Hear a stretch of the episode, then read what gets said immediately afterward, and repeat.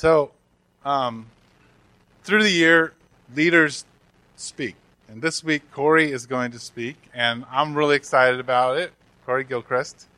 And I was just reflecting this morning about the first time I met Corey when he came to the village. How long ago? Did you come to the village? It was a long, long time ago in a galaxy far, far away. Eight years ago. He was bald, I think, wearing a fedora and trying to date Colleen. And some of you were not very nice to him. Um, but now he, he managed to get Colleen.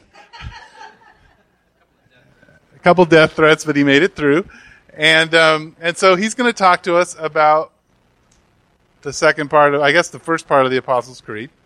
And I will just give you sort of our normal leadership guidelines. He doesn't speak in front of you a lot, so look at him, smile.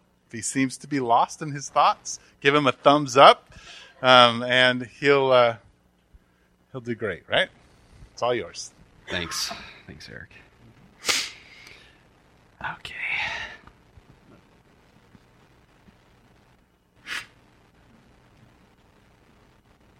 You don't want to hear me sniffle the whole time, right? I know I don't want to hear myself sniffle. Hi, everybody. Hi.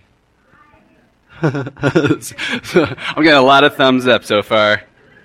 uh, so, like Eric said, we're in a series on the Apostles' Creed, and if you're new, uh, you you won't know that every other week we say it, and this is an off an off week, so we said the Lord's Prayer. Um, so the Apostles' Creed uh, goes a little bit like this. It goes, "I believe in God, the Father Almighty, Creator of heaven and earth, and in Jesus Christ, His only Son, our Lord, who was conceived of the Holy Spirit, born of the Virgin Mary, suffered under Pontius Pilate, was crucified, died, and was buried.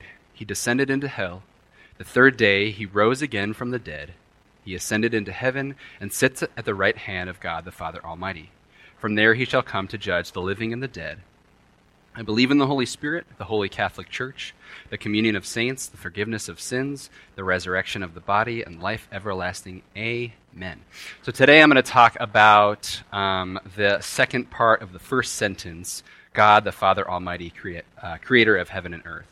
Last week, Eric uh, talked about I believe, spoke about uh, spoke about belief, um, and mentioned that the Apostles' Creed is our statement of belief. It's something that we don't um, negotiate. Uh, it's something that binds all of us as Christians. And he kind of gave us um, four four reasons why we have the Apostles' Creed. One is a reminder and a reorientation of our faith. Uh, two is it's, it's a simplification of our faith uh, we can often get caught up in theology, and it, it helps uh, center us back to the, the simple things. It connects us to other believers, and it convicts us of our actions and our thoughts. Um, so, Eric reflected last week that there are a lot of people in our community with degrees, and it'd be easy for all of us to pontificate about belief. And so, uh, when he said that, I like nodded my head. And then I went home and I looked up pontificate.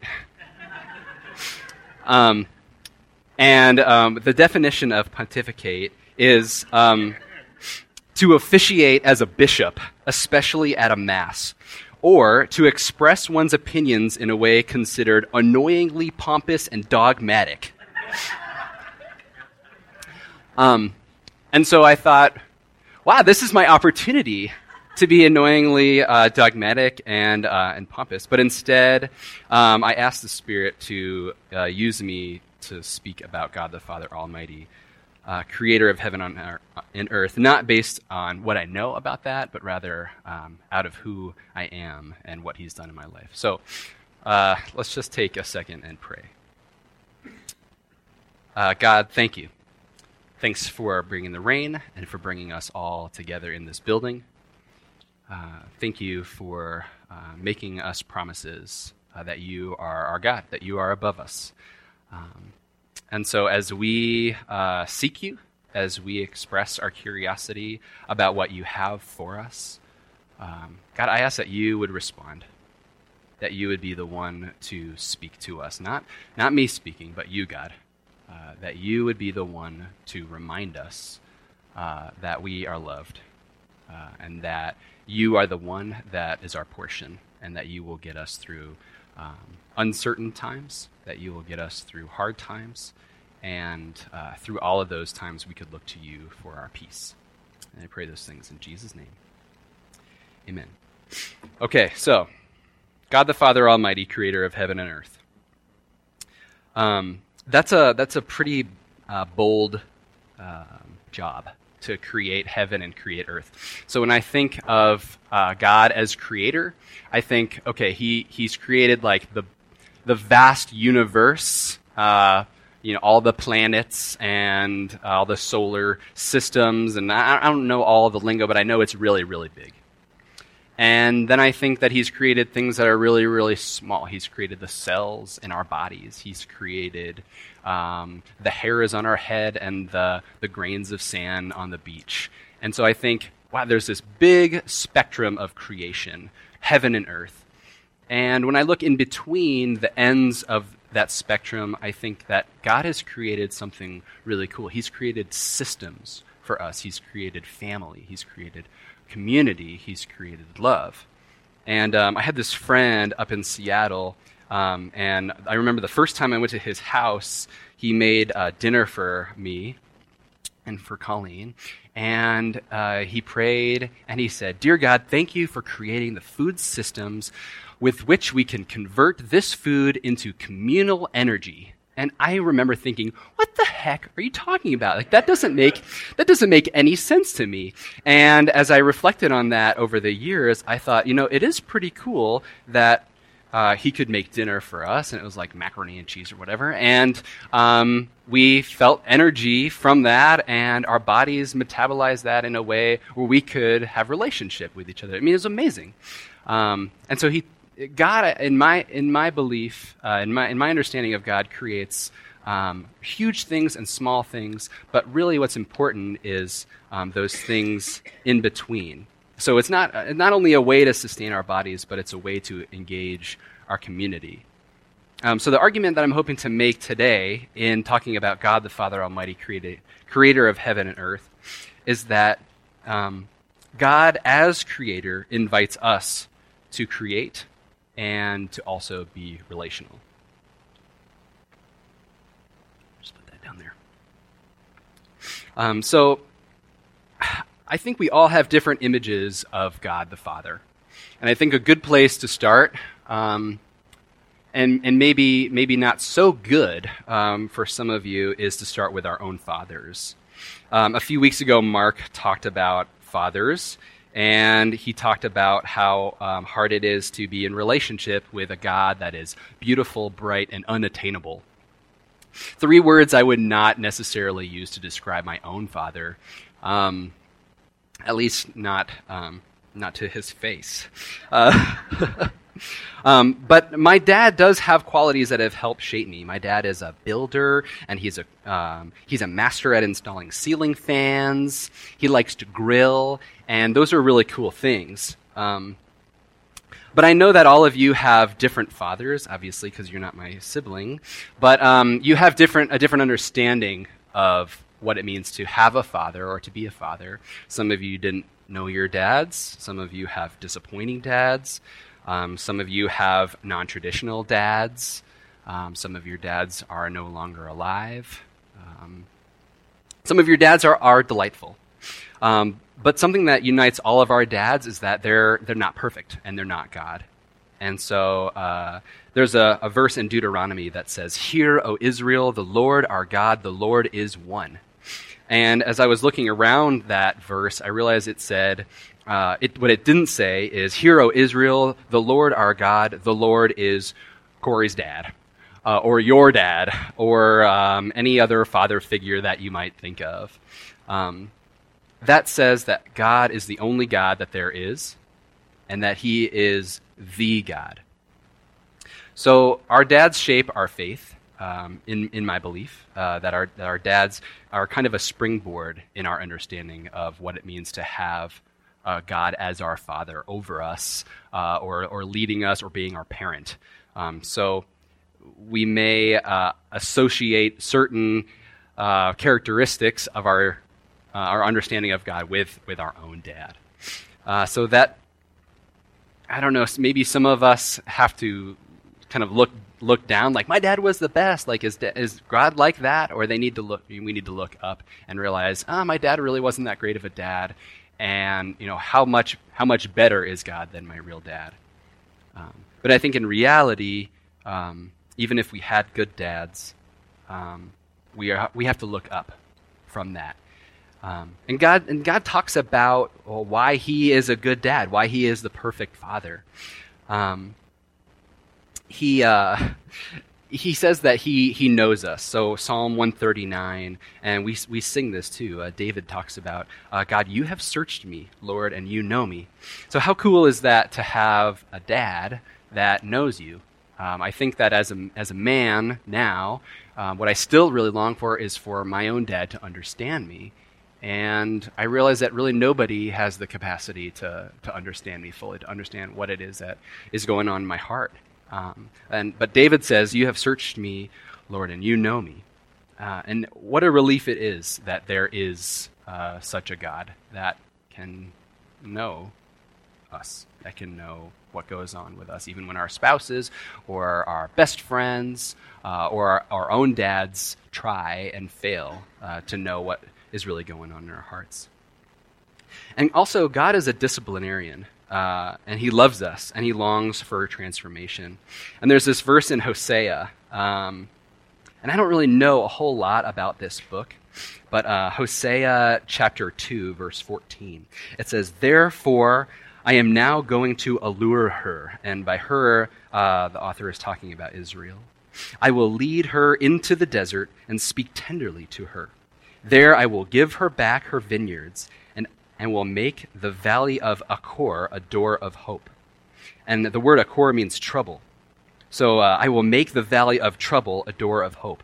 Now, how many of you, when you were uh, small and you were grounded, um, your dad came in and said, I'm going to make the valley of trouble a valley of hope? No? None of us, probably. And so I believe that God uh, disciplines us. He leads us back. Um, he leads us back into our vineyards um, because He longs for transformation for us. And last, uh, God di- uh, disciplines us for the sake of relationship. And that's kind of the point I hope to make later on is that um, that's really what God's hope is for us, is that He will transform us and that He will grow us into relationship with each other and also with him. So, Galatians uh, chapter 4, Paul talks about um, us being heirs to God. Because you are sons and daughters, God sent the Spirit of His Son into our hearts, the Spirit who calls out, Abba, Father. So you are no longer a slave, but a son or daughter. And since you are a son or daughter, God has made you also an heir. So we kind of have this, this cycle uh, the cycle that God has created us, and He has um, created us in His own image.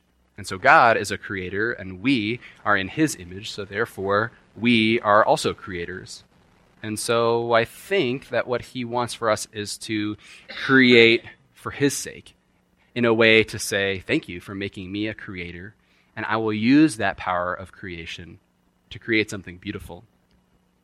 And I think that is really uh, what is what is key is that, that that thing that's beautiful is community. And that thing that is beautiful is transformation. It's sharing stories speaking into each other's life um, and doing kind of what that invitation that eric made to us which is to see each other uh, to know each other and to name uh, really what we see in each other's stories. If we want to name what we see god doing in our lives or the lives of our neighbor uh, to name sin patterns, to name uh, victories that should be celebrated.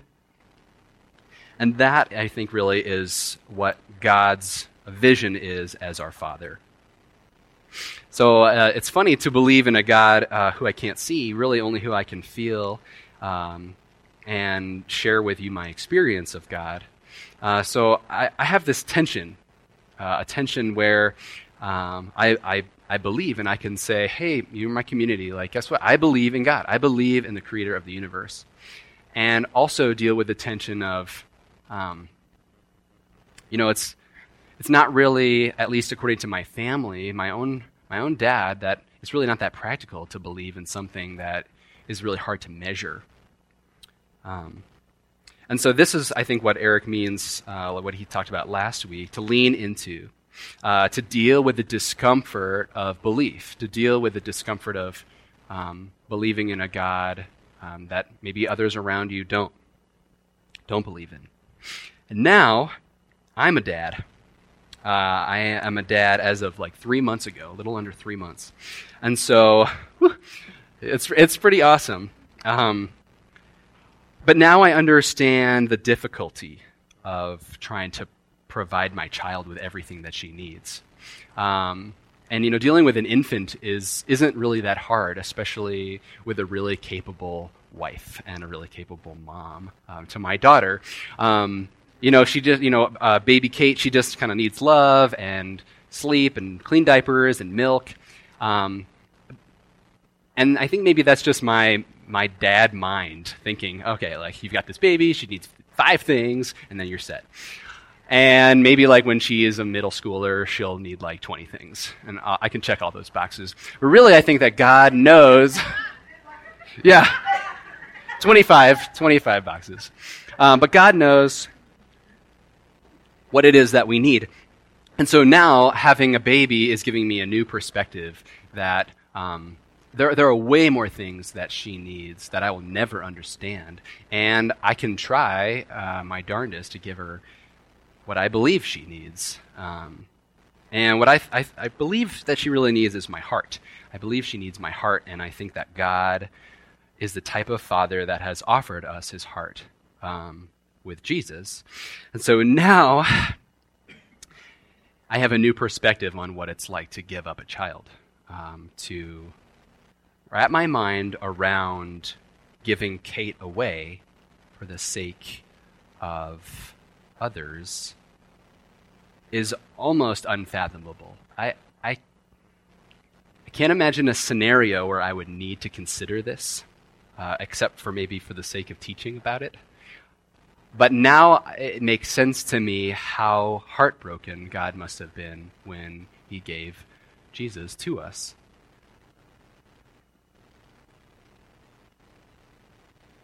And so I realize that I'm not God, and I'm not God to my daughter, but I, I, can be a template for how she can understand God. And I think part of that is to give her my heart. And I think that's going to be a lot harder than a five or a 25 step process. Um, but I think it really it's my job to show her love and to show her grace and to show her respect and also to invite her to create. Um, so, getting back, I think, to my main point, which is that God has, has transformed us through the process of creating together. Um, so, if you go way back to the beginning of the Bible, Genesis chapter 1, God created male and female in his own image.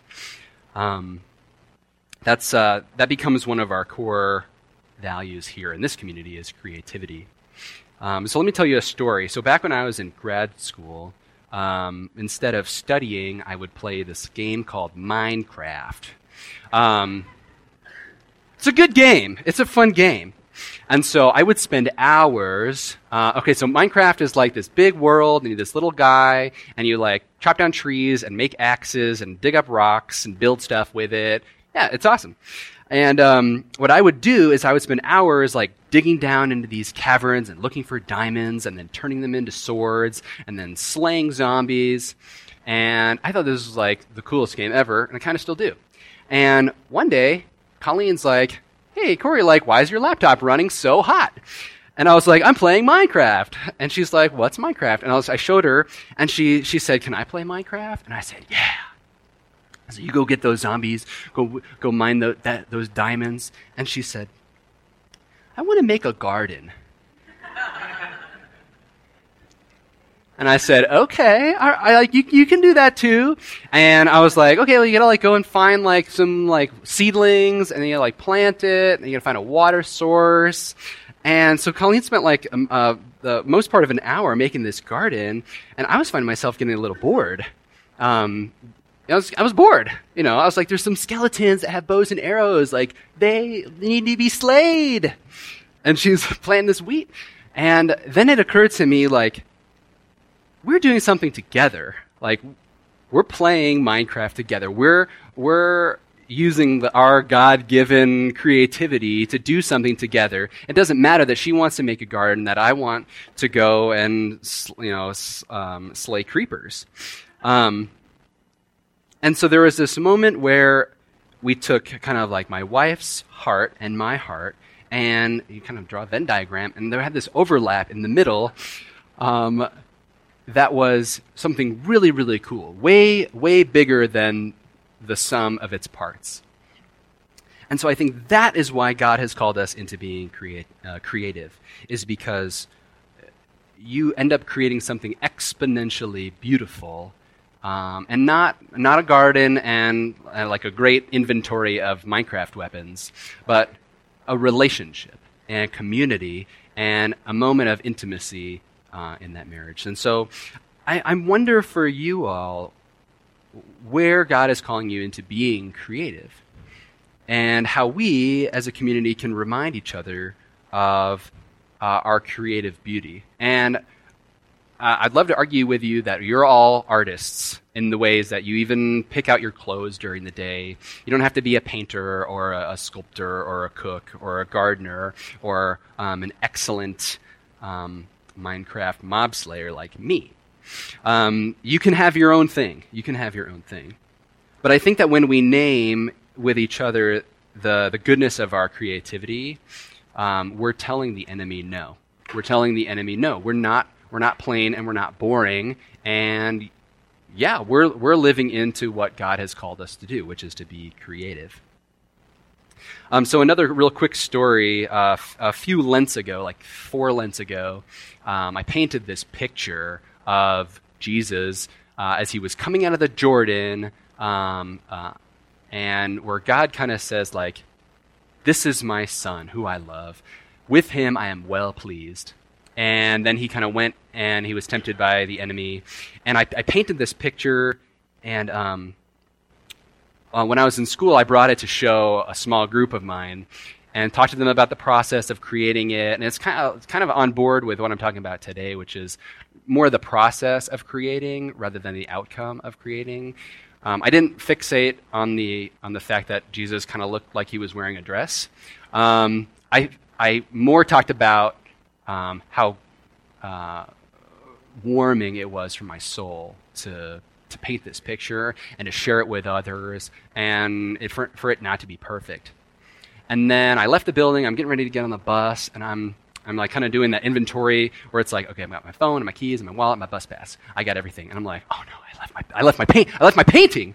I left my painting back at school, and so I went back and I, I texted my instructor, and she goes, oh yeah, we had to clear the room, and so I gave it to so and so to look after, and I was like, you gave it to so and so to look after? Like I have beef with so and so, and there was this this uh, facilitator at my school that she and I had some issues together, and we kind of had some unresolved issues. And I was like, oh man. I said, God, I don't know what you're doing here, but I think it's something.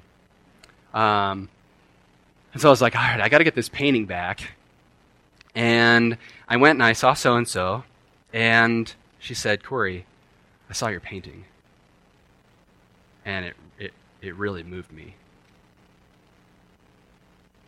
and I was I, couldn't believe it. I, I, couldn't believe this was happening. I was ready to like get get right back in the scuffle, and we had we had a short conversation about the the process of creating and how it impacted others. And I had no idea that this would even happen. And so, when I took that painting back, I felt God was saying, "Corey, you are my son, who I love, and with you I am well pleased." And I have my hand over this whole process. And I had no idea when I was painting that picture that, that something so great would come out of it. And so that's, I think, kind of my invitation to you all is that um, you're all artists. You all have capacity to create. Um, not for the sake of selling your art or, um, you know, telling all your friends how great it is, but really to have uh, community and to have relationship um, and have that kind of be uh, part of the process to get you there. So, what do you make? What do you do? I, I don't think that it's really a matter of, uh, what you produce. Um, I think it's, it's really just a matter of being creative. Um, and so I think um, all the way to the, the bare bones of just uh, picking out your clothes in the, in the morning, um, all the way up to uh, courting your fiance in marriage. At you, Jesse. Like there, there is so much uh, potential for creativity in in a relationship so um, intentional, like pre-marriage. Um, it might be uh, inviting somebody over to your house for a meal that you made them, or a meal that you microwaved for them. Wh- whatever, whatever it is, there there is creativity there. Uh, playing games or telling stories. Um, th- those are all ways that we can be creative. And my hope is that you will walk deeper into the tension that gets stirred up because of it. Um, so God created heaven and earth, so two things that I think exist together but also separate. So, Jesse, if I can continue to look at you, I think about your marriage and it's like something that's here but it's like not here. So it's kind of like, yeah, yeah, it's like, it's close. It's like here and not here at the same time. And I think that's kind of the tension that God is inviting us into when he talks about the relationship between heaven and earth. It's like it's close by. It's almost like grazing the surface of earth. And he has these promises to us that, you know, it, it will be a, a, place where he will invite us to, where there will be things that are uniting that aren't united right now. Um, and it reminds me of that song that we sing from Revelations chapter 21. And it goes, Then I saw a new heaven and a new earth, for the first heaven and the first earth had passed away, and there was no longer any sea. I saw the whole the holy city, the new Jerusalem, coming down out of heaven from God, prepared as a bride beautifully dressed for her husband. And I heard a loud voice from the throne saying, "Look, God's dwelling place is now among the people, and he will dwell with them. They will be his people, and God himself will be with them and be their God. He will wipe away every tear from their eyes." There will be no more death or mourning or crying or pain, for the old order of things has passed away. So there is movement. Uh, there's movement in waiting for the wedding day to be here. There's movement in a marriage that's been going on for six and a half years. There's still growth there. There is movement in singleness. There's movement in neighborhooddom.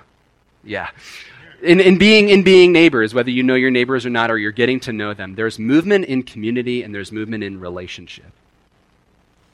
And I think a big part of that movement comes out of creativity. So remember that God inspires our creativity. He has given us the, the diamonds and the. Uh, help me out, guys. What else do you need to make a sword? Uh, sticks. So he's given us sticks and diamonds to make swords. Like, if you get anything from this talk, it's that. No, um, he's strings and sticks to make bows and arrows. Like, he's given us the tools. He's given us the tools that we need to make something really cool. And it's not just Minecraft stuff. It's uh, relationship. It's marriages. It's friendships. Um, and as our story unfolds, remember that the, the tools, the, the, the words and the letters and the sentences within our stories, those have been given to us from God. So when our story unfolds, remember that is really God's story that is unfolding. Um, when I was hanging out with uh, high schoolers, um, and Donovan gave me his permission to mention this, we had talked about the afterlife. And we have this we have this big jar and we fill it with questions and we kind of make those questions anonymous and we pull one out at random, we talk about it, and we, are talking about the afterlife. And Donovan said, I believe the afterlife is not a place where we're just happy go lucky all the time, but that there will be a deep experience of our emotions and a flavorful nature of things.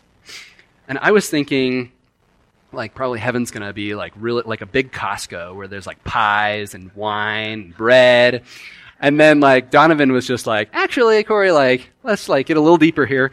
And, um, and as I thought about that, I was thinking, that's so true. Like the process of pursuing each other in relationship and the process of creating, like that's where that's where the flavor comes from. Like that's where the real core of uh, what God has called us to. That that's where it lives.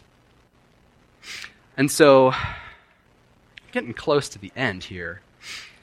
Um, I think, I guess, to summarize we all have dads, or at least an idea of a dad, uh, that have shaped our understanding of God the Father.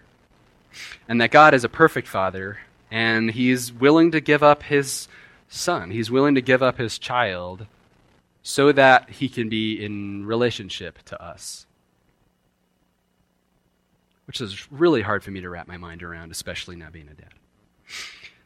God invites us to create for the sake of relationship, for the sake of transformation, for the sake of uh, depth, for the sake of um, meaning in our relationships, even ones that um, may seem hollow or empty or um, faded. He has created, uh, given us the invitation to create uh, for the sake of following the identities that He's given us as creators. And so as we create, we're participating in the next chapter of God's story. And so, uh, like Eric likes to do, is offer a challenge, and mine's um, maybe not that hard um, on the surface, uh, but my challenge is to create. And you don't have to do anything too uh, elaborate, and it might be just um, to to pick out a matching outfit, which for me sometimes as a colorblind person is really hard. Um, and to, to talk to somebody about the process. If you want to write a poem or scribble a picture or sing a song, um, yeah, I would invite you to talk to somebody about it. And I would love to hear, hear about how it goes. Uh, so share it with somebody this week and just see what it brings up. It might bring up discomfort. I kind of hope it brings up discomfort. Even even inviting you all to to create makes me a little uncomfortable um, because I'm dealing with my own insecurities about um, creating something. But remember that God is watching you and that He, when He sees you create something, He's saying, "This is my son, this is my daughter, who I love, and with you." I am well pleased. And my hope is that that will that will sink deep.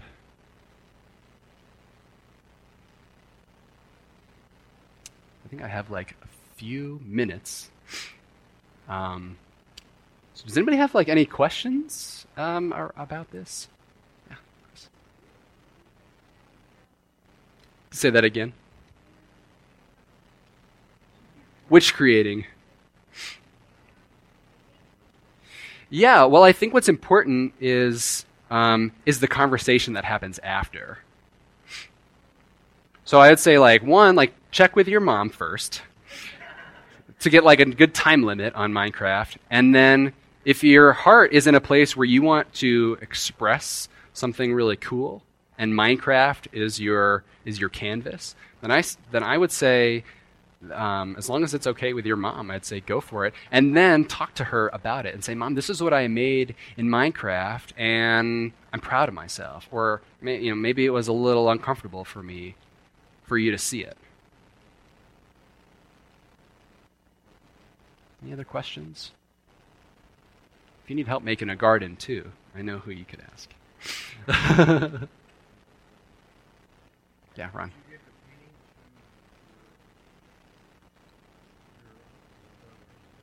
No, no, I still have it. I still have it. Yeah, maybe I'll bring it in and we can talk about it.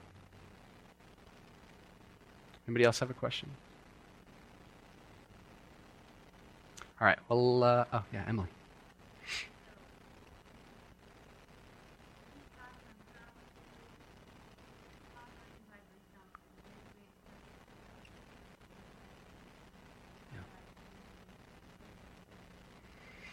Yeah, so the question is um, how, um, in, with dealing with depression, can can we move deeper into creativity? Is that a, an accurate reflection of that? Or even approach it? Yeah. Well, I think that you're in good company, and so if the if you're comfortable, um, I would say you've got people around you that would love to be creative with you. And at the same time, I would say invite God into that process from the very beginning. Um, because creativity can be dangerous in that the enemy wants to uh, strike you down before you even start. And so I think having um, some prayer warriors or some some helpers in creating something or co-creating something would be really the best way to take up arms against the enemy. Yeah.